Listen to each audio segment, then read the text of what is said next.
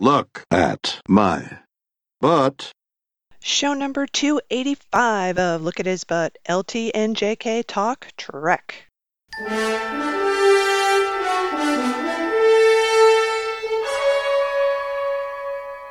Happy New Year, almost, listeners. Yes, and a moist and merry Shatmas to you all. It's that time of Of course, year. Yes. of course.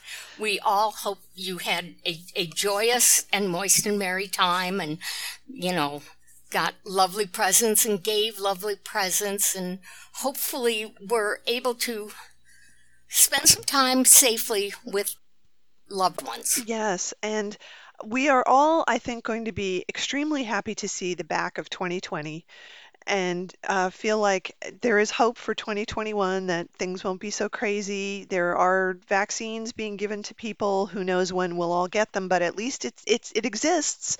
So we hmm can be happy about that. And other things are changing as well. So even though we're in the depths of winter and it's kind of cold and kind of miserable, there's a light at the end of the tunnel. That's the way I'm Boy, looking at let's it hope now. so. Yeah. Let's hope so. I'm thinking that like at one minute to midnight is when the comet is going to hit or something. you Something, know. yeah, it could it could be. It- It's it's like 1999 going into 2000, right? The Y2K bug all over again as as we flip the calendar.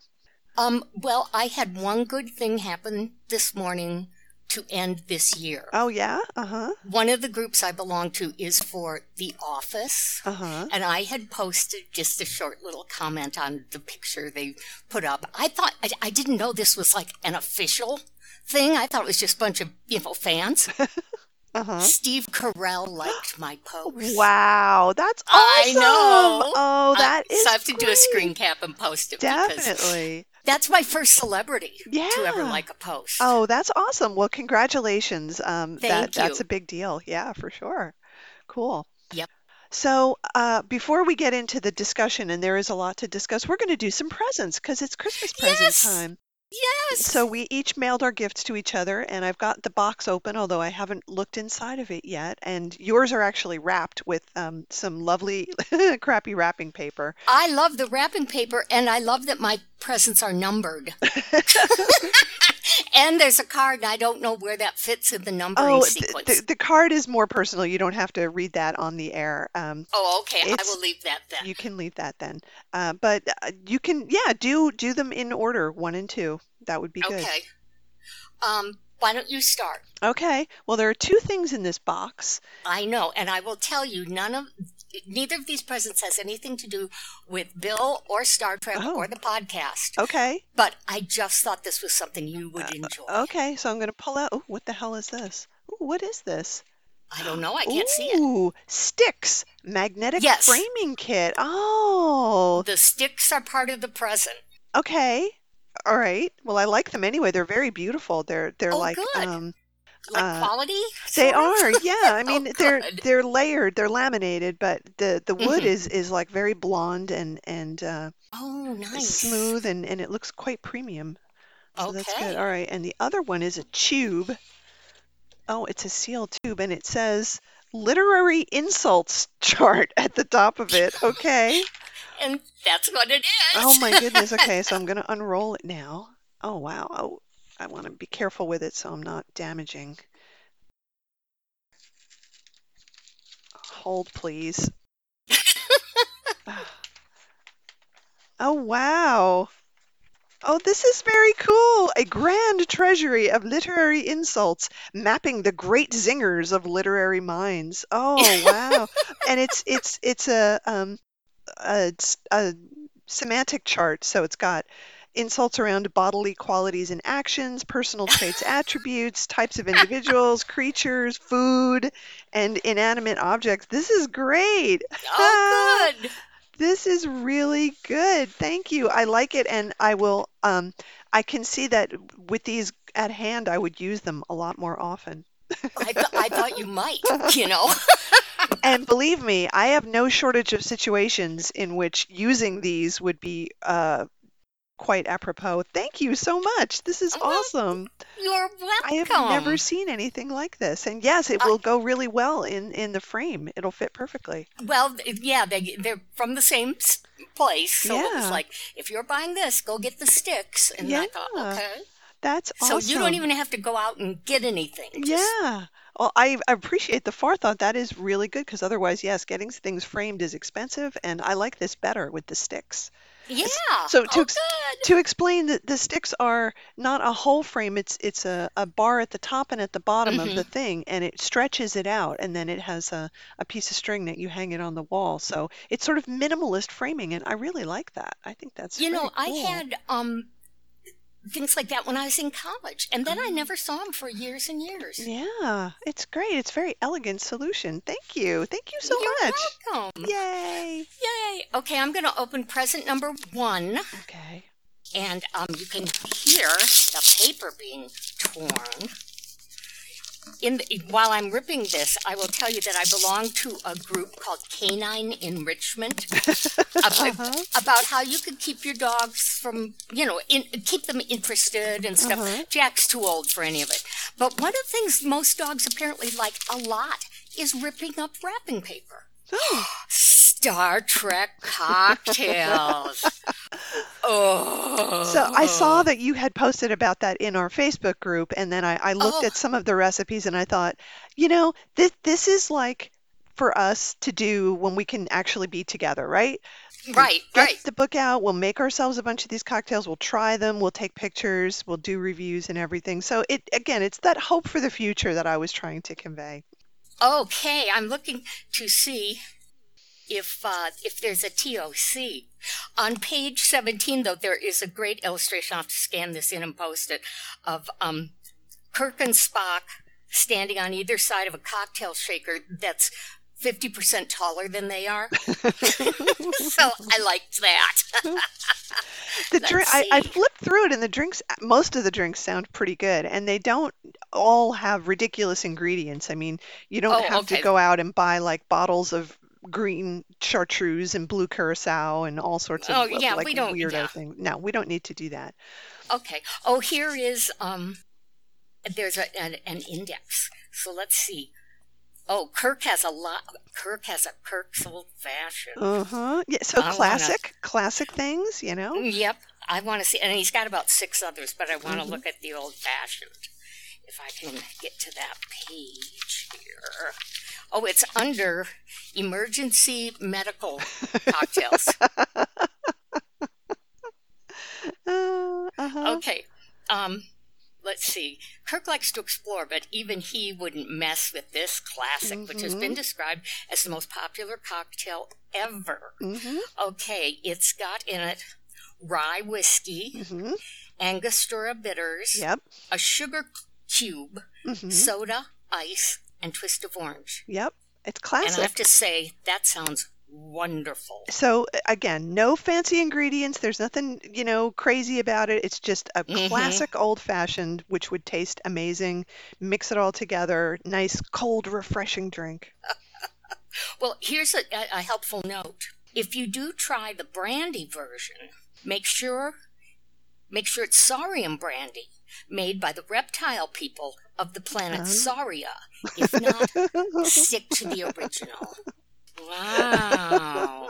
And you know what else? Good advice. Yes. This drink is sitting in the captain's chair.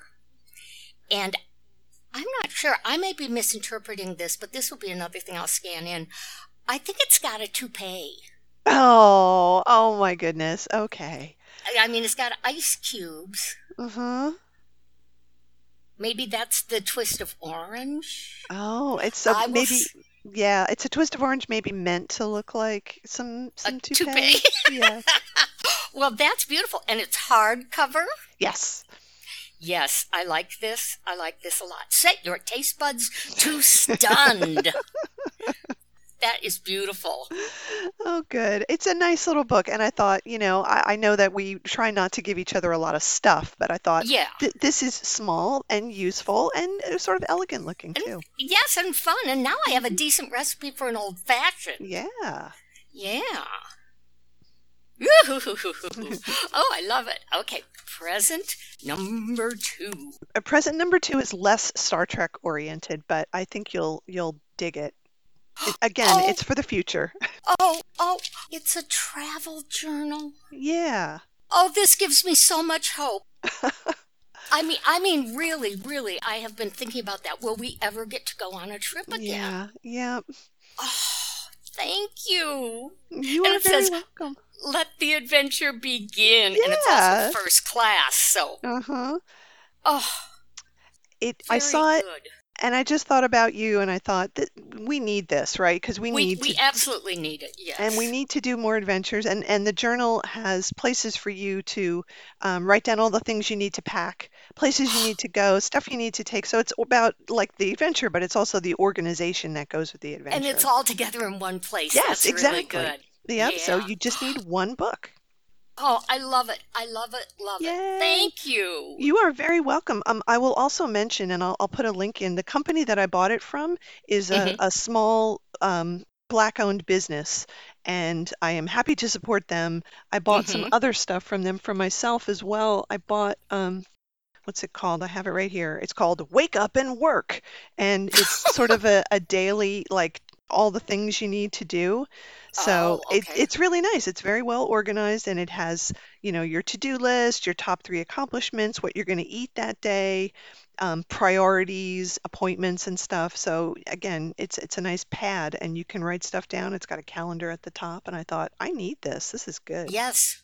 I have to tell you, I was almost afraid for a minute as I was opening that opening this. I was afraid it was the same thing as uh, my sister Nancy gave me, oh but it's not. But Nancy gave me, and this is so perfect, a notepad, and it has like a cover on it, Mhm. and the cover says "Things I'm always right about." and how many pages does it have because you need a lot Oh, probably 180 or Oh. something like that. So that'll, you know, get me through January. yeah exactly I exactly I thought, oh my God, that is so perfectly me. It is great. I love it. Excellent.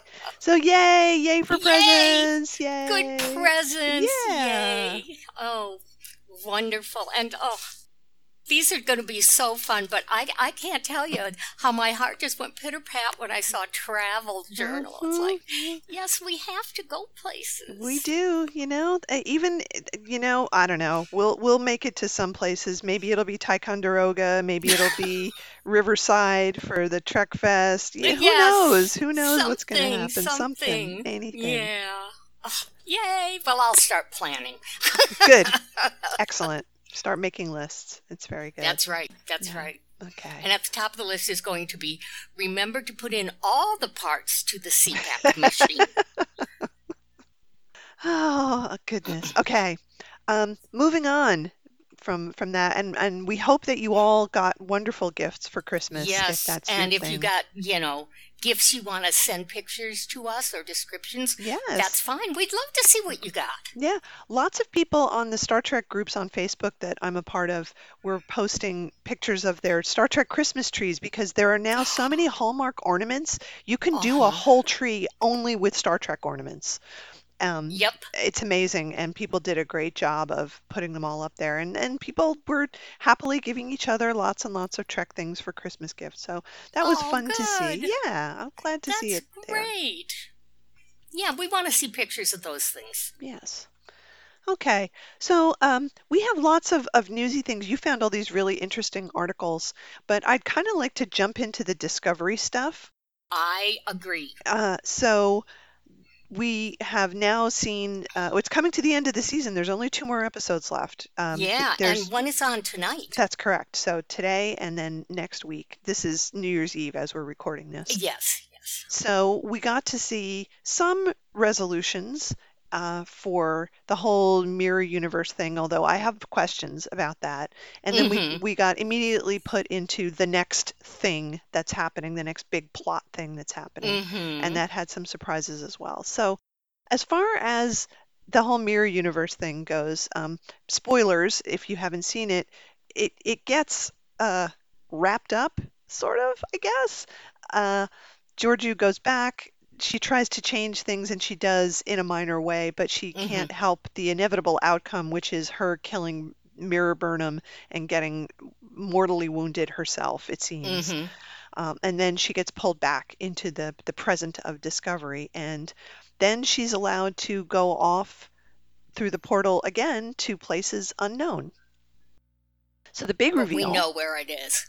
Oh, okay, I want to. So I want to talk about that. Uh, Okay. so the big reveal is that the portal is the Guardian of Forever, and uh, Yes. you know we discussed that as being a possibility. And okay, like I guess I'm all right with that, but I want to say that um, people associate the Guardian of Forever so closely with Harlan Ellison, right? Because he created it. Mhm. It was his idea. Right. And as much weirdness and acrimony there was over the actual episode and his writing of it and the cuts that were made and the changes and blah blah blah, still voted one of the best Star Trek episodes, if not the best, and he gets, you know, rightly all the credit for that. So he did that as work for hire. He doesn't own the Guardian of Forever, like it wasn't his intellectual property, but still, it was something that he created and, and belonged to him as a concept, I think.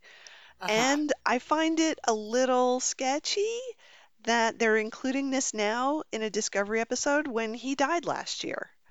You know? Hmm. Well, if he was alive, or even though he's dead, maybe his estate, would they have any leg to stand on as far as well? You should at least pay us something. Yeah, Or I don't I don't think so. asked us, or I if it's work for hire, like it's gone. it's gone. I understand and and I don't think they would have a leg to stand on. I Mhm. just think that he he being Harlan would have raised a huge fuss about it and Oh, complained yes. and said they didn't ask me and and my name should be in the credits and you know it should have been introduced as I am Harlan Ellison's guardian of forever, you know, whatever. Mhm. He would have said things like that, but you know, it- they conveniently waited until he wasn't around to say things like that anymore. And I it, it makes like Probably because he is such a pain in the ass. yeah, so there that made me feel weird. And also they could have done it without making it the Guardian of Forever, right? Like they didn't have to do that. I don't feel but like then it they'd have to come up with something new and explain it. I,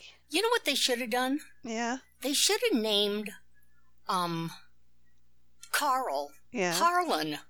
But of course, then that would be a dead giveaway. you That's know. true. That is very true. Uh, they, And I have to say, it would have been better if he had been Harlan, mhm. if Ellison had still been alive and filmed it. But if he had been cranky Yes. grouchy, because he was a little too folksy for me. He was very folksy. Yeah, yeah, I agree. Too benevolent. He was more like an Organian, right? Mm-hmm. He he gave off that vibe, which is why I, I thought for sure it might be the Organians, because he wasn't giving off a Q vibe at all. It was very No. different. So anyway, that's that was my thought on that. It was a little weird. Um, but you know, props to them for making an interesting callback, I guess, to TOS. Um, Mm-hmm. all right, so I am completely out of ideas for where Georgiou went back to because the Guardian said he sent her back to a time when the two universes were more, uh, what did he say, aligned? I think was the word that he used. Well, I, I was thinking just from every reference that was made about the universes being farther apart. I was thinking Uh-huh. it was being described as distance, although I know it's not physical distance. uh-huh. But it's like, okay, there was some point at which they split off. Right. And he sent her to a time when the split wasn't that deep. That makes sense? Yeah, totally. So when do you think that is? Oh, I think it, it, it okay, when he sent her back, I said, and as a bonus prize, you get your own show. So I think Uh-huh. I think he sent her back to uh like Discovery's uh first season time wise or or not not first season because she was still there then but like maybe like very shortly after discovery left for this um, far far future and she's going to get involved with section 31 and she will probably yes probably guest on discovery and the chris pike show Mm, okay, interesting.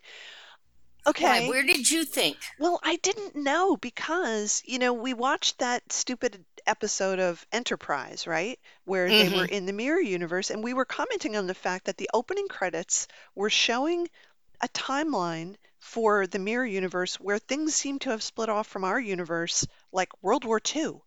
or possibly even earlier than that, right? They were showing all this Mm-hmm. footage and it looked very like militaristic and that the empire was happening on Earth.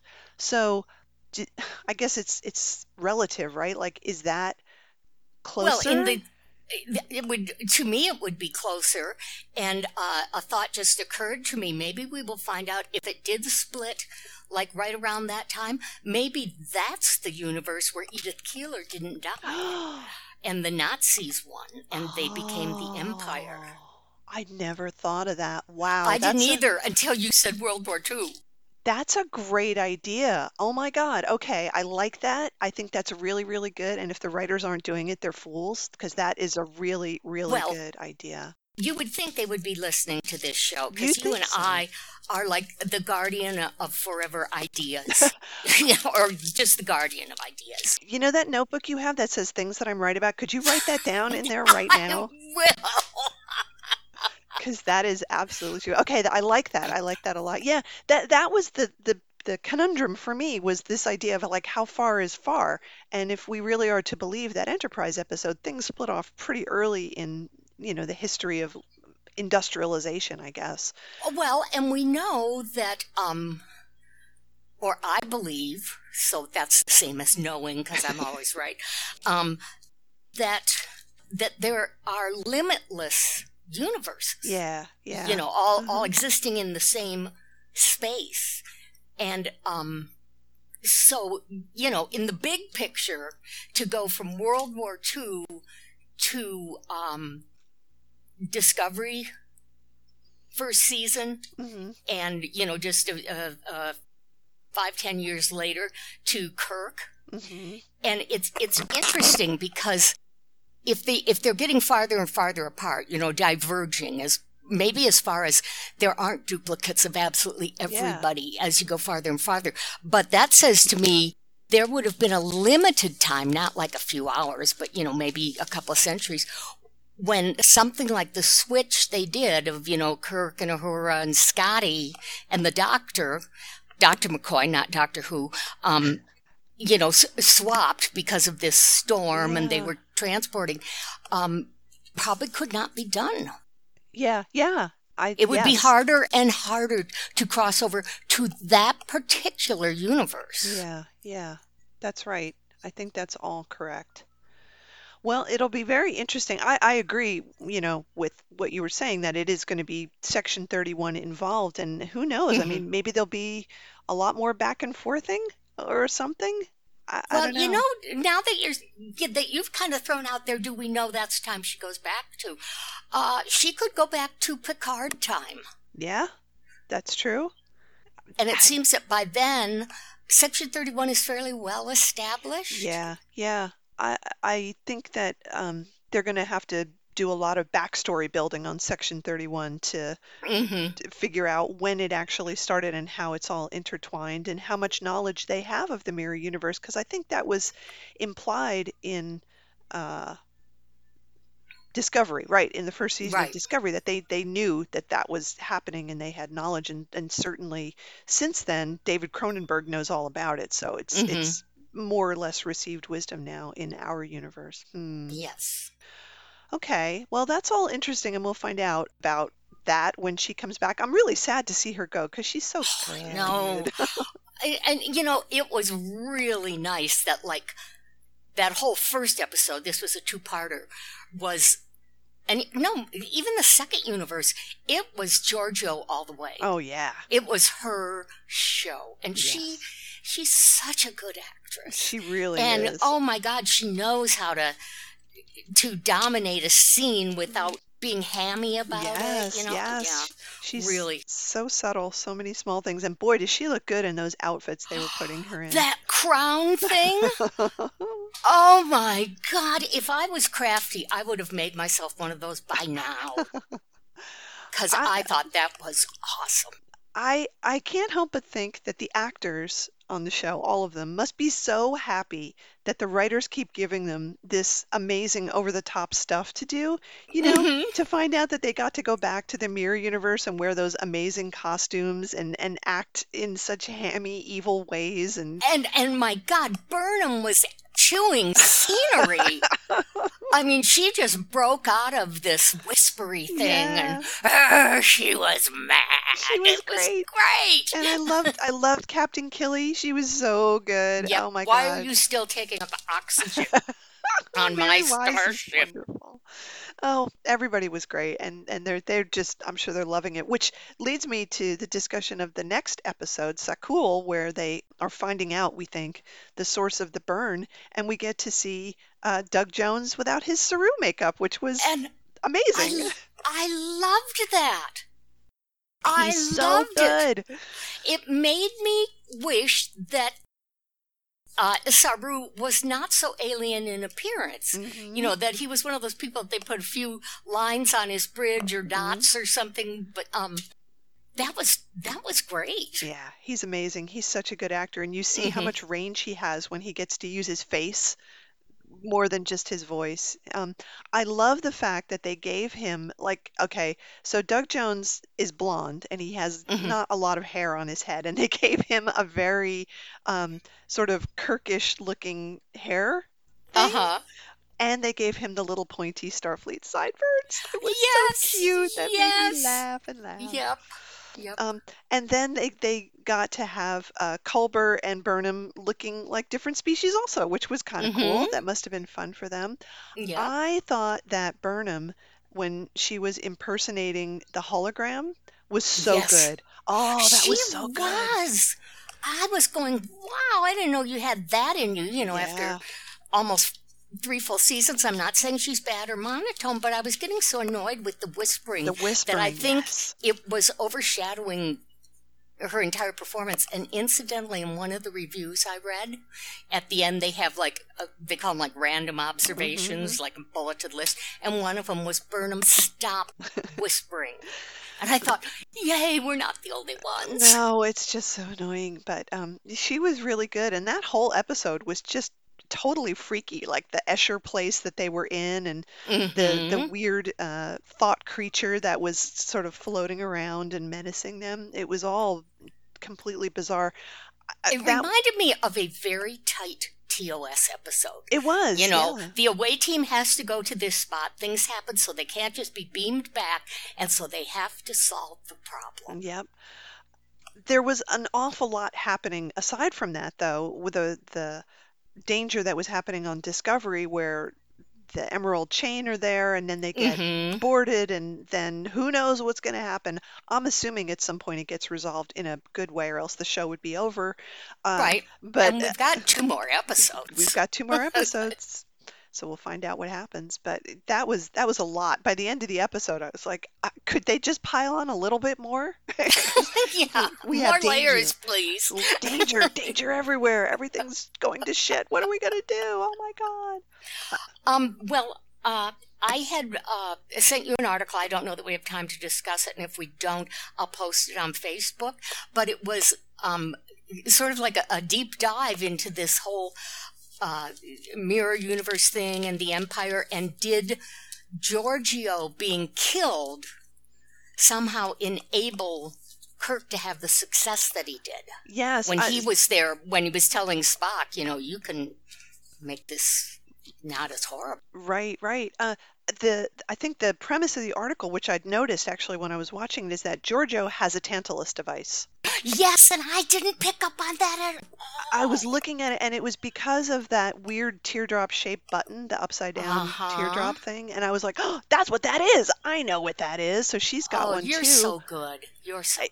It was hard to see it, and I, I just they spent a lot of time with that device in the shot with her, like as she's Mhm. watching it, and I thought, okay, they're doing that for a reason. It's not just just a piece of tech. So that was interesting, and yeah, it it leads to all kinds of questions like. You know, was hers th- the only one, and is that the one that Kirk has, or did he discover it at the same time? Well, you know, from the same planet, from the same Mhm. technology, or was it reconstructed? You know, there's a whole lot of stuff that Well, comes this after article that. had an interesting theory if you read all the way through it, which was basically um, some other ship had plundered this originally, Mm. and then that ship got blown up. So there were all these pieces of it in a certain area. hmm And a scientist, knowing all this was there, went to, you know, salvage stuff, take whatever Yeah. he could, and he found this. And that's the scientist Kirk stole it from. Yeah, yeah, that could be.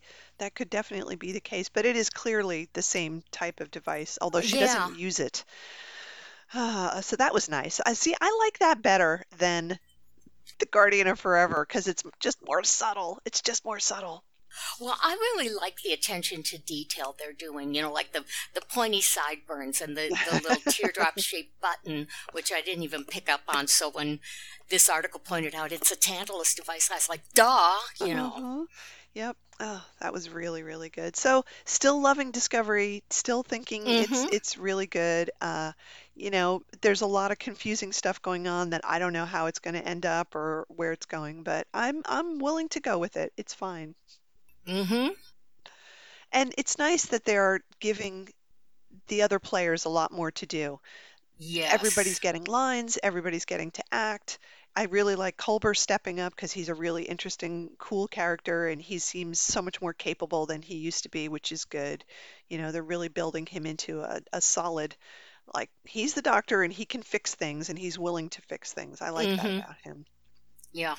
So we'll have to see where uh, this is going. I accidentally read a headline. It wasn't a spoiler, but it was like a speculation. Ooh, okay. For in the headline, it's a speculation for what's going to happen tonight. So uh, I'm not going to share it with everybody because that would be. I, I'm n- not happy that the spoiler was in the headline. Okay, You know, well- you can't avoid that. But um, it's something I will be watching for and we'll report back on if this article was correct, even though I haven't read it yet. Yeah. Okay. Well, I'm I'm gonna I'm avoiding as many spoilers as I can. And Oh, I do too. I do too. I, you know, that's why I was so mad it was in the headline. You can't avoid that as you're scrolling through, you know. all right. Good. Good. Yay, Star Trek. I watched four hours of Star Trek in a day because I watched the two Discovery episodes back to back. And Uh-huh. then later on in the evening, um, I watched a TOS episode and then I watched the TNG episode that was on afterwards. And I thought, Oh my goodness. this is good. I felt very immersed in Star Trek. So before we break, I just wanted to offer a very few thoughts on TOS because uh, things occurred to me. So one was uh, the TOS episode that I watched in that four-hour chunk was the Deadly Years. Can I Mhm. just say that's a very boring episode? I don't think we've watched that episode together in ages and ages, like years, right? Because I'm not sure if we ever even have because I don't like that episode. There are many more that I would want to watch with you. Yeah, and yeah. Deadly Years is near the bottom of the list, mostly because I can't stand the makeup. It's, Oh, it's bad. oh, It's very bad. Uh, there are some really huge flaws in it. Uh, one being that it's another ex-girlfriend of Captain Kirk named Mm, yes. Janice, so there's that. There's the fact that the so there's what four of them, five of them that beam down to the planet, and Chekov is the only one who doesn't get infected with it. mhm. And they come back up, and they're all showing signs of aging. And there's the the lieutenant, the the woman, the one woman, who is showing signs of aging faster than the other ones, and that's not really explained. And about Mhm. halfway through the episode, she dies. yeah, Like she she comes into sick bay and she's like, I don't feel good, and then she just keels over and dies in Kirk's arms, and everybody is upset for approximately 30 seconds. She is never mentioned again. Right. They go through the whole rest of the episode. Nobody ever says anything about her. And then that episode ends with a big laugh about, oh, ha ha ha. You know, I've got a twinge in my back. I hope I don't get old before I time and my time. Yeah. And now I'm going to go smooch with my ex-girlfriend. And it's like, wow, way to disrespect your lieutenant who you basically sentenced to death on taking her on this mission. right, right. It was yeah. bad. I know that red shirts get killed all the time and stuff, but this was just egregious. Well, I think she, bad. you know, like all the red shirts who die, um, it, like Guy said in Galaxy Quest, I'm there to show that the danger is real. Yes, And that's what she was there was, you know, if we were getting too involved with people getting old, we had to be reminded death is coming for them. You know. yes, it's true. Well, it just made me angry. Um, and then the Mhm. last thing was that there's a long set piece where Kirk is on the bridge and he's giving orders and he forgets his orders and the Yep. yeoman gives him a thing to sign and he forgets he signed it and it's like, oh no, Captain Kirk, he's losing it, he's losing it. And then they have the medical hearing later on. The medical hearing is literally replaying everything that happens on the bridge that we just saw five right. minutes ago. Oh, it's painful. right. I haven't it's watched that so in so many years. it's it's just like we we just saw this. We just saw this. Why are you having every single and it's Mm. literally every crew member that he interacted with recounting in the exact words what we saw happen. There's no Mhm. compression, there's no like montage or anything. It's just minute after minute after minute Mm. and it's so awfully boring. Get on with it. Did they really have that much time to fill up in that episode? Ugh. Wait, Is that a third season episode? I think it's second season Oh, actually. because I was going to say if it's third, they had a lot of time to fill Oh, in several true. episodes. Uh, so, um, you know, one star, do not recommend. Do not buy from this seller on eBay again. I, not good. Just not good. Just not good. Yeah. Okay, let's take our break, and then we've got lots more Star Trek news to discuss when we come back.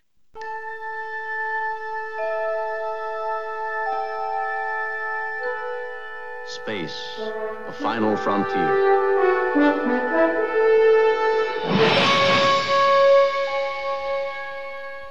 These are the voyages of the starship Enterprise. Its five year mission to explore strange new worlds, to seek out new life and new civilizations, to boldly go where no man has gone before. Listeners, we would love to hear from you. Send us email at lookathisbutt at gmail.com or look us up on Facebook and leave us a comment. Tell us your Trek news.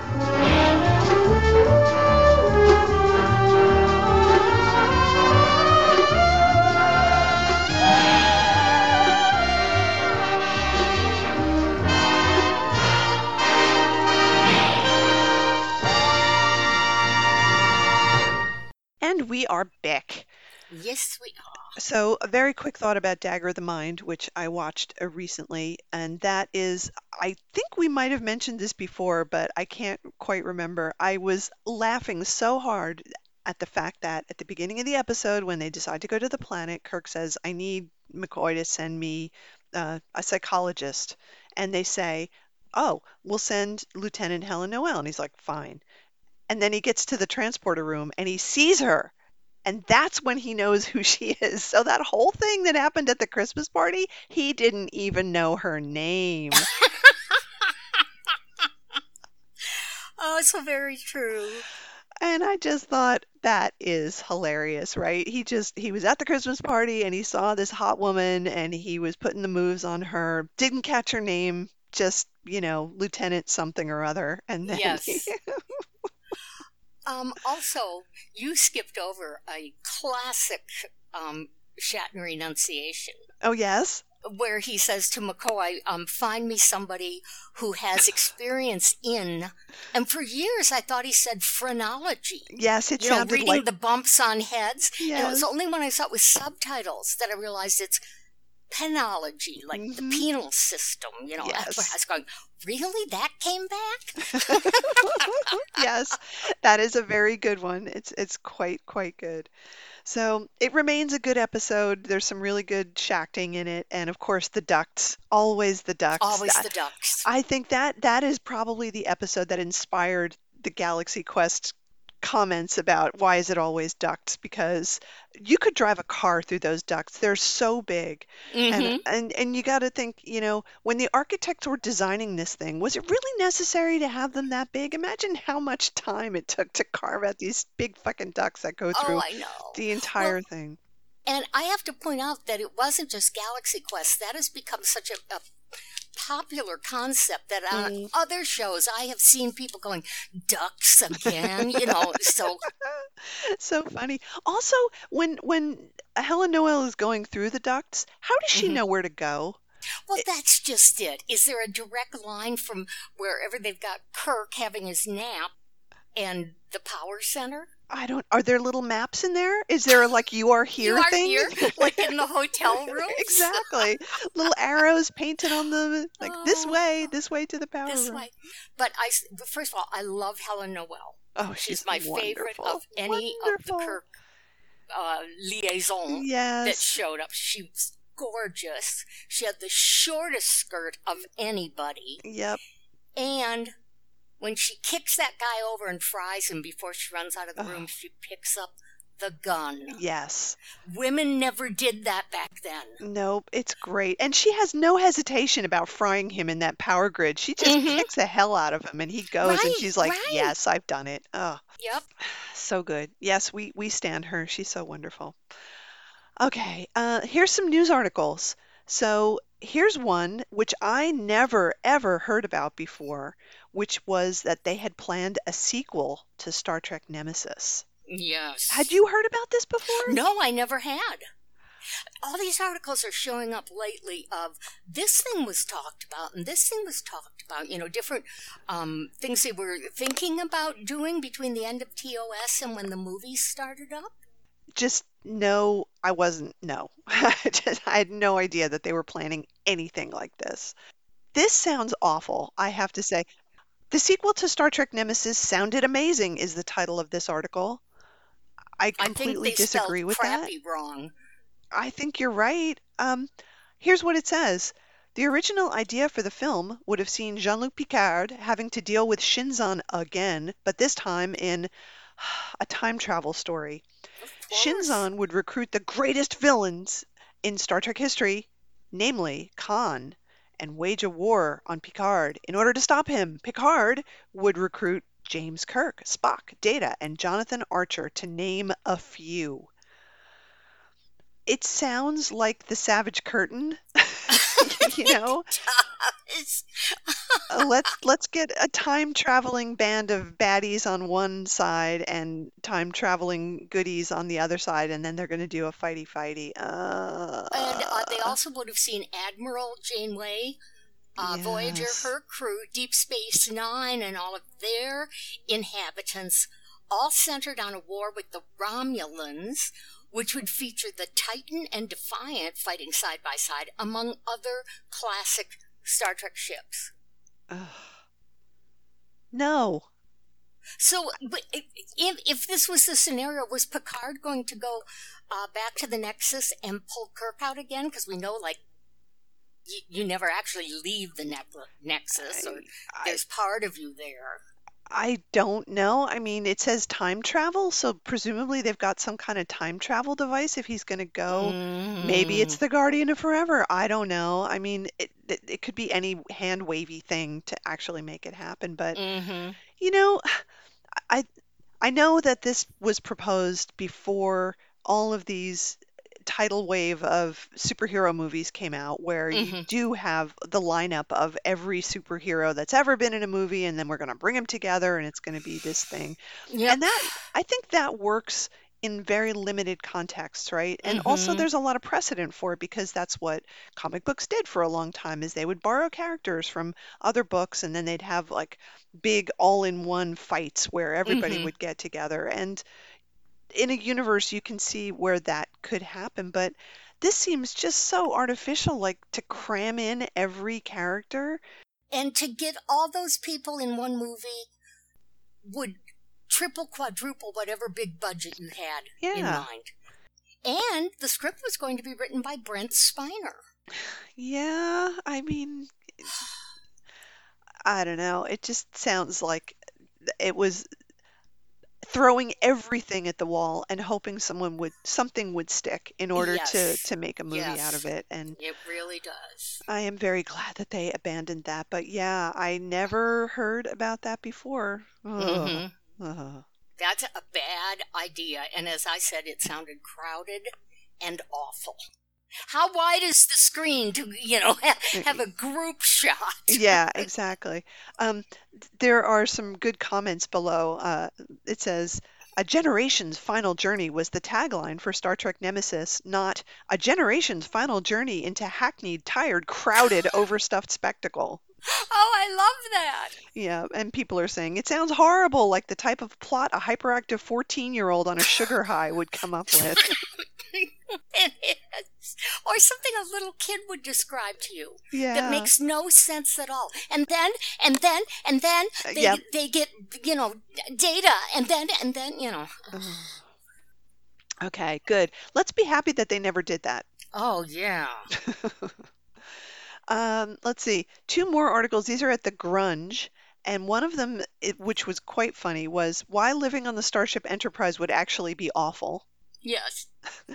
uh, pointing out many reasons why being confined on a ship for years at a time would probably severely damage your mental state. And I think that's probably true. I think so too. And, and some of the specific reasons they came up with.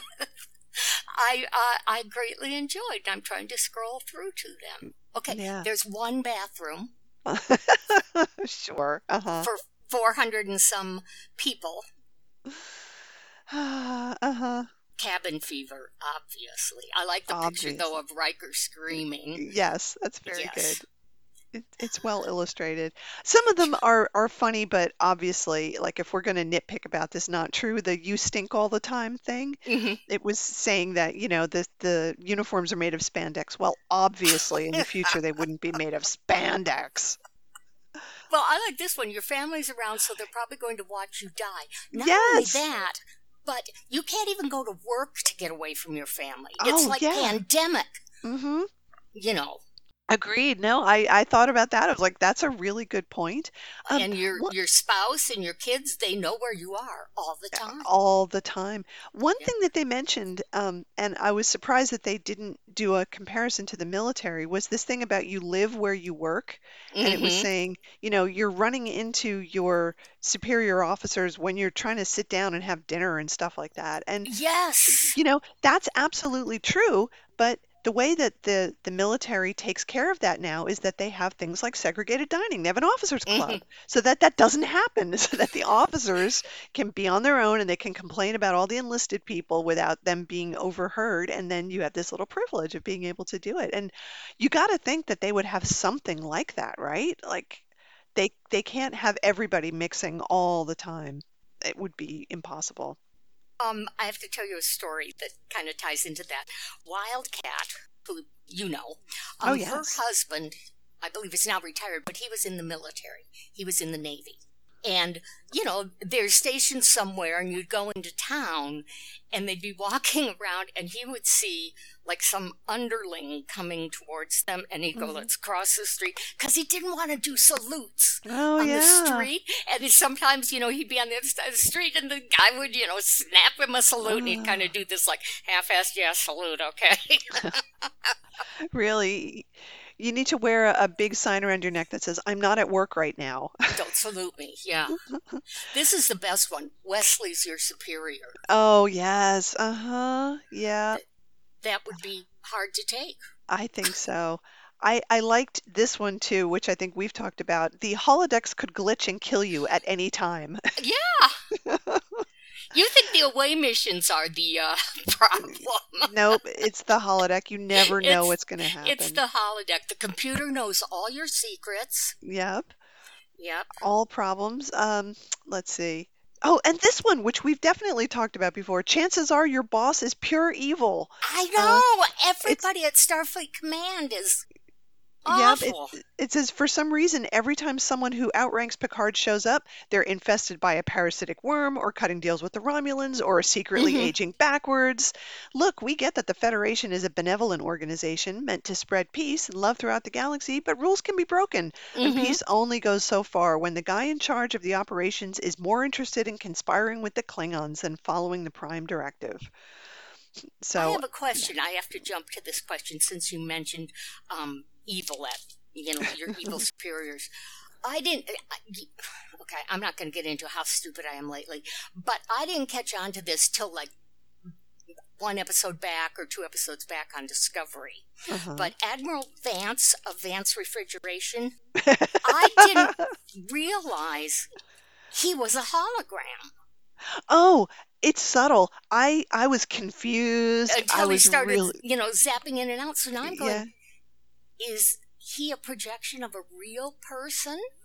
Or is there no Admiral Vance? You know, I don't know. I think when they go to Starfleet headquarters for the first time, I think at that point he's real. He's like a human being at that point. Mhm. But then later, even when they're at Starfleet, sometimes he's real and sometimes he's not. And the only way you can tell is when he he glitches a little bit. Yeah.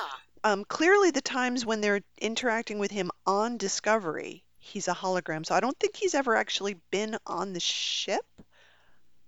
Right. Maybe I'm not sure. I I don't know. But he I- was glitching um on e- either of the one of the last two away missions. yes. Cuz and they were they were on the uh they weren't on Discovery. I Right. didn't think. Yeah. uh, I he- thought they were at headquarters. Yeah, they've they've he's popped up in other places. So Yeah. I I don't know. I I guess it's cool. but uh, it- the only way you know is when he's glitching. Yeah. But I think he's a real person. I think. maybe we'll But we'll find out. find out. Yeah. exactly. There's so many things to find out about. Oh, I know, I know, and we find more and Ah. more. Huh. Well, that's Star Trek for you, of course. You know. Yeah. Um, this this one, the very I think this is the last one here. Yes, which is uh, living on the Enterprise means you are boring, and it refers back to the fact that Roddenberry didn't want to have conflict among the crew members, and you know that was true. But boy, that got thrown out the window just as soon as they possibly could. And I Yep, really appreciate the crew conflicts that they've had on Discovery. Mm-hmm. That people bitch and moan, and they don't agree with the the way people are doing things. And I really Mhm. liked um, when the Jett, the engineer, came in and was complaining to Stamets. She's like, I was just about to do something and you took all my energy. What are you doing? I love her. You She's know, great. nothing is ever right. Nothing is ever Mhm. the way she wants it. In fact, we should send her a notebook of things they have stopped me from doing that I know would have been the best thing to do. That's correct. yes, because she would know. Definitely. She's excellent. Okay. Uh, next article, and this one's quite long, so um, we can just hit some high points. It's it's also at Grunge, and it's called "False Facts About Star Trek That You Always Thought Were True." Yes. And I think I knew a lot of these. I'm trying to think if there were any that in here I didn't actually know. It it brings up that conflict thing again. Um, this was interesting, and, and I think I had realized that at some point there was a story that the guy who invented cell phones as we know them, or flip phones, Mhm. was inspired by Star Trek.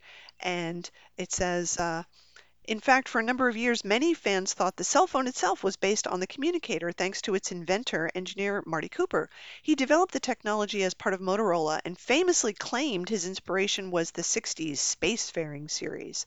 But it turns out he may have gotten a little confused about his own invention. Years later, he said it was actually Dick Tracy and his wristwatch communicator that provided the idea for the device. And that pressure to perform for the documentary How William Shatner Changed the World led him to make up a story that wasn't true. Oh, wow. So, I Um, mean, I guess if Bill is going to come and interview you for his documentary, you might want to say something that makes him happy. Yes. Yes. Um, his explanation about what Khan actually knew Chekov Uh huh. is uh pretty pretty lame, I think. Yeah, it's It's- it's it's retconny. Oh, it, it and it's not not well done. It's not one of those that make you go, "Oh, of course." But he's basically saying, uh, what is the glaring error? Uh, he never forgets a favorite.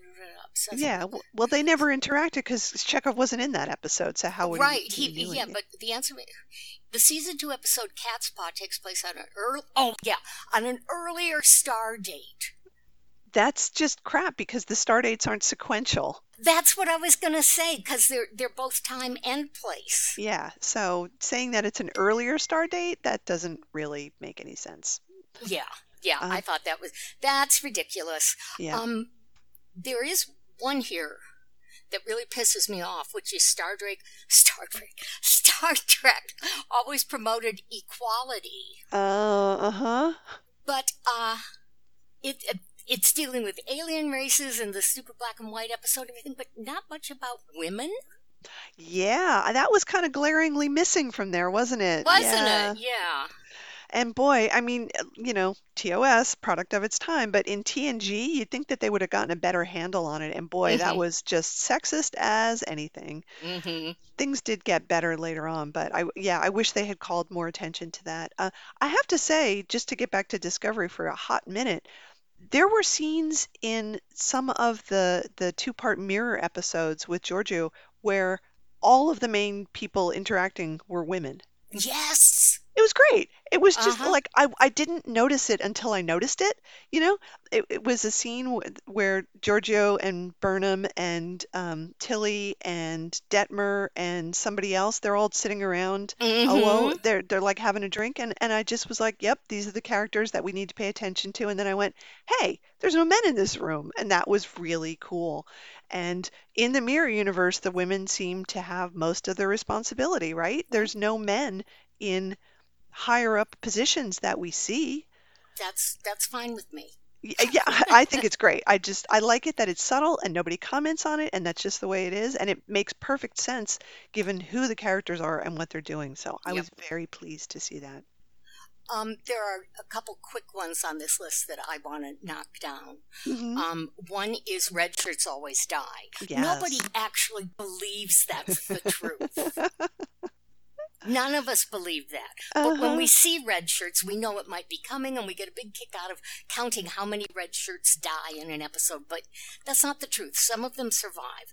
And Yes. the other one is that Star Trek has no religion. Oh, and- right. Um, this is argued among fans a lot um, because things, you know, what Uhura says in Bread and Circuses, Yeah. you know, uh, and Kirk says, you know, we don't need multiple gods. We are fine with just one. You know, kind of uh, personally to me Huh. makes it sound like the world has been taken over by Christianity, It in does. which case we would not be going to outer space. But also, they have a chapel Yeah. on board the ship. Uh-huh. Yes, So- they do.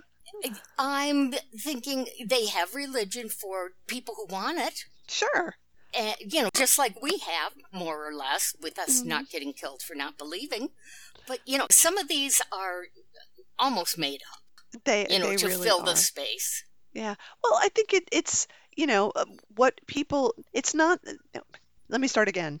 Okay. It's not false facts about Star Trek you always thought were true. It's things people think about Star Trek that aren't true, yeah. right? It's not that they were ever facts or Mhm. that it was put out there as a fact about the show. It was just uh, cultural osmosis, just like Kirk Drift, right? They could have easily included in here, um, you know, Kirk was a playboy who had sex with every woman who crossed his path. And it's like, Mhm. well, that's just a cultural thing that people built up about the original. It wasn't Mhm. that they ever said that. It, Yeah, so that much of it- are, are fan and like Kirk yes. at the academy was a double major in engineering and history. Right. You know, it's just like somebody used that somewhere in a story and people went, yeah, I like that. Yeah. So So- I they need to be more careful because there are things in here that were interesting, like we knew it, but it was still an interesting thing. TNG characters were created for the show, and that's partly true because some of them were like um, you know Picard and and uh, Worf, but also if you know the history of Star Trek, you know Mhm. that um, Decker and Ilia were the models for Riker and Troi, Right. and that just gonna- got carried over. So yeah. you know that's interesting and yeah people could could know that so that's i don't know is that a fact it's just it's the history of the show uh, It's um, it's what you get if uh, Kayleigh McEnany is describing the show. it's alternative facts perhaps. It absolutely is. yeah anyway it's a pretty good article we'll link to it you can go Okay, uh, look at it and see how many things you knew whether uh, you knew them or you didn't know them okay Right, right. So let let's wrap things up, and I have a thought experiment, and it's going to be framed in the form of a game. Oh, great. So this is a the, the Would You Rather game, and this was asked uh, of me by um, a, a guy, a, some guy, Mhm. who who said, "Here, you have to make a choice, okay?" So I'm now I'm asking you, my co-host, what would you do if you had to choose between going back in time and uh, being you, and you can, you know, be whoever you want to be. Like you can look how you want to be. You can be a man, you can be a woman, you can be a gender non-specific person. You can have whatever skill set you want to. Go back in time. Would you rather be Brian Epstein's assistant during the heyday of the Beatles and get to be around all the the insanity that was the Beatles and just Mhm. be right in there where you can see the stuff happening in real time? Or would you rather be the story editor of Star Trek uh, TOS? Absolutely the story editor. Really? Oh yes. You know, the more I I learn and I've been, you know, reading Beatles things lately as part of my pandemic homework. um I would not deal well with that chaos. I absolutely would not. And really, it's kind of miraculous that uh, they came out of that with their minds still intact or still Mhm. as relatable human beings. Because that just sounds like hell. hmm It is tempting though a little bit. I mean, imagine being there for all the Beatles stuff, seeing it up close, like Well, and you could Getting- live off it the rest of your life writing books. And that and too. eventually, you could start making things up. But um, story editor on TOS would almost be a dream job. Because, like we were just talking, why are they repeating everything that happened in the episode in the you know medical trial and stuff like that? You know? Um, so downsides, as as we've been discussing, if you're in the Beatles world, you're having to deal with a lot of really bad behavior and a constant flow of drugs and people basically taking acid every day, right? Mhm. no controls over things. On the other hand, you're part of TOS and you've got Gene Roddenberry to deal with, who's probably trying to, if you're a woman, like cop a feel every time he walks by. Yeah, Um, well, you, you know, you've you've got cast bickering sometimes. You've got the network breathing down your neck and saying, make this cheaper and don't spend as much money on it and all of that stuff. Well, except for Roddenberry, as a story editor, I don't think I would have very much, if any, direct contact with the higher ups. That would they would Mhm. say those things to Gene or whoever was producing at that time, and Mhm. then it would be filtered back to me. And the same with the actors bickering. I might get a memo that says, "Please try to make sure that." Kirk and Spock have equal sized parts, or Mhm. you know things like that. So I don't think um, I would be uh, that wouldn't that wouldn't be much of an issue for me. And the chance to work with the people like DC Fontana and all the Mhm. sci-fi writers that were writing episodes for the show. Mhm. Um, I think back to my early days in in um, publishing and documentation.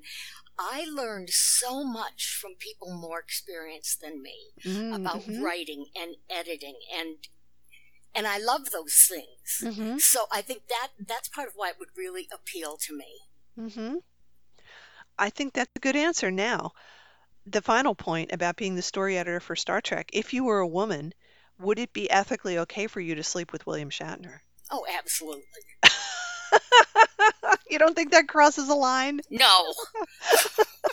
Are you kidding me? Can you imagine how he would take advantage of that, though? I mean, you know, he'd Bill being Bill, he'd come over to your place, like you'd have dinner and you'd have sex and everything, and you'd go to sleep. And in the night, he would get up and he would go to the scripts that you had on your desk and he would read them and he'd be counting his lines, yes, right? he probably would, and you know because I uh, know about Bill. um, I would I would either be okay with it, not say anything, just kind of roll my eyes, or you know when I got up in the morning, I'd say, "Were you counting lines again?" You know. See, I'm seeing it as a um, real relationship. Uh-huh. and he'd be he'd be so charming. He'd be like, "Come on, you can give me you can give me a couple more lines in this scene. I think I should have this line. This would be better for Kirk to say, don't you think he think?" would cook me breakfast Yes. in bed. Yes. See, that's part of his charm. Exactly. He would. He'd bring you a beautifully cooked breakfast and, you know, some fruit on the side and all that, and then he'd sit down next to you with the script. Now, while you're having your breakfast, I just want to go over a few things in this scene because I think it's very, very important to the show.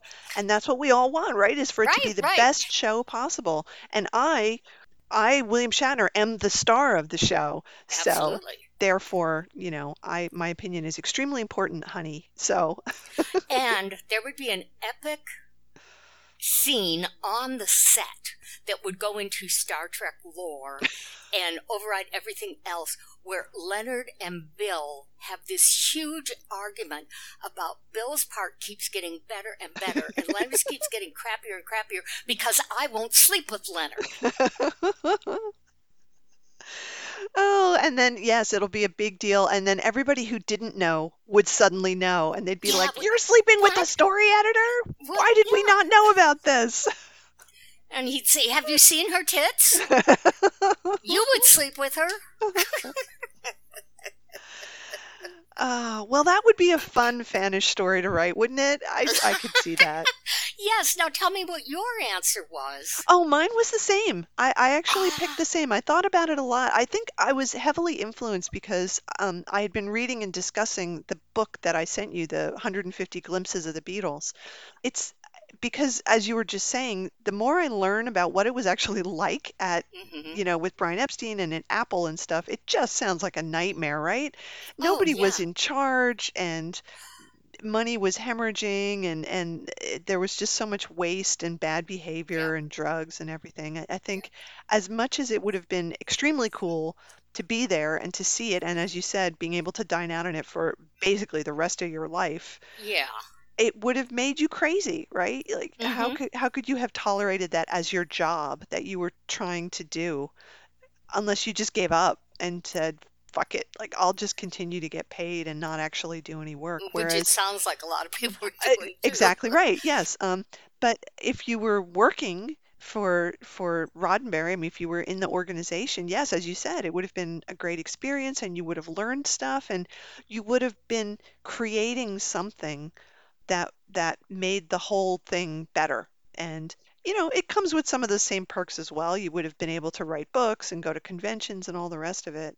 And I think more than working for the Beatles, it would have given you a career Yes. after Star Trek was over. Um, whereas I think a lot of those people who who were in the Beatles circle after that whole Mhm. experience, it was just so horrendous that they ended up doing other things. You know, they Yeah. were like, I don't want to be part of entertainment or music anymore. This is too too awful. Now, what would okay? So you chose story editor for Yeah. TOS as well. Would you sleep with Bill, or would you That's- have an ethical uh, problem with it? That's you know, I don't know. I really don't know. Well, then you're fired. I mean, obviously, I would have wanted to. Well, what's the point of going back to there if you're not going to do the thing you want? Yeah, I guess, okay, I would have done it if I was pretty sure that I wouldn't get fired for doing it. Yeah. I wouldn't have wanted to jeopardize my job. hmm Let, let's let's say that. Do you think anybody in Hollywood has ever been fired for sleeping with the star? Probably not. Yeah, you're probably right about that. Yeah. This, that is such a great question. Yeah, well, it, it came from a guy who who thinks about these things, I guess. Mhm. So, okay, good. question. Yeah. Uh, so, listeners, if you have thoughts on this, we'd love to know what your choice would have been. If if you are a fan of the Beatles, this only really is relevant if you know you're really fascinated with Beatles lore and what happened and all of the yes. things that are in there. But you know, pick a comparable entertainment situation if you have one, and just uh, think about it. Or send us more questions to put in the game. Yes, I I think it's it's would you rather's are good. I hate playing it when people are like, you know, would you rather eat a rock or a, you know, whatever. Or like a I rat. yeah, I have no time for Uh, that. But but these kinds of situations I think are, are really interesting to play out in your head because there it is like writing fanfic in a way, in a big way. It is. Yeah, It is. It's it's Mary Sue time travel. it is. I like it that. really is. Mhm. Good. Well, put that in your I'm right about things book because that should absolutely go in there as an Okay. entry because that is the right choice. Well, it is. listeners, I I think we've uh, we've come to the end of our little Christmas New Year special, and this has been great. Uh, so we hope, as we said at the beginning, you've all had a lovely holiday season, and it continues to be good. And you know, let's let's all cross our fingers that 2021 is better, and we get back to some semblance of normalcy at some point. That'd be good. I'd be happy I consider that. it a good sign that Steve Carell has acknowledged me. It is. That is wonderful. I'm so happy for you. What a what a thing. What a little Yeah. kudo that you got. It was really nice. Yeah, cool. So, um, please visit us on Facebook, leave your comments and news and stuff like that. Um, we'll try to do more watch alongs in the new year and we'll continue to be doing our shows. So, uh, moist and merry Shatmas to you all, listeners. We, we are so happy that you're with us on this, this crazy ride. Yes. Uh, and until the next time, live long and potluck. And potluck.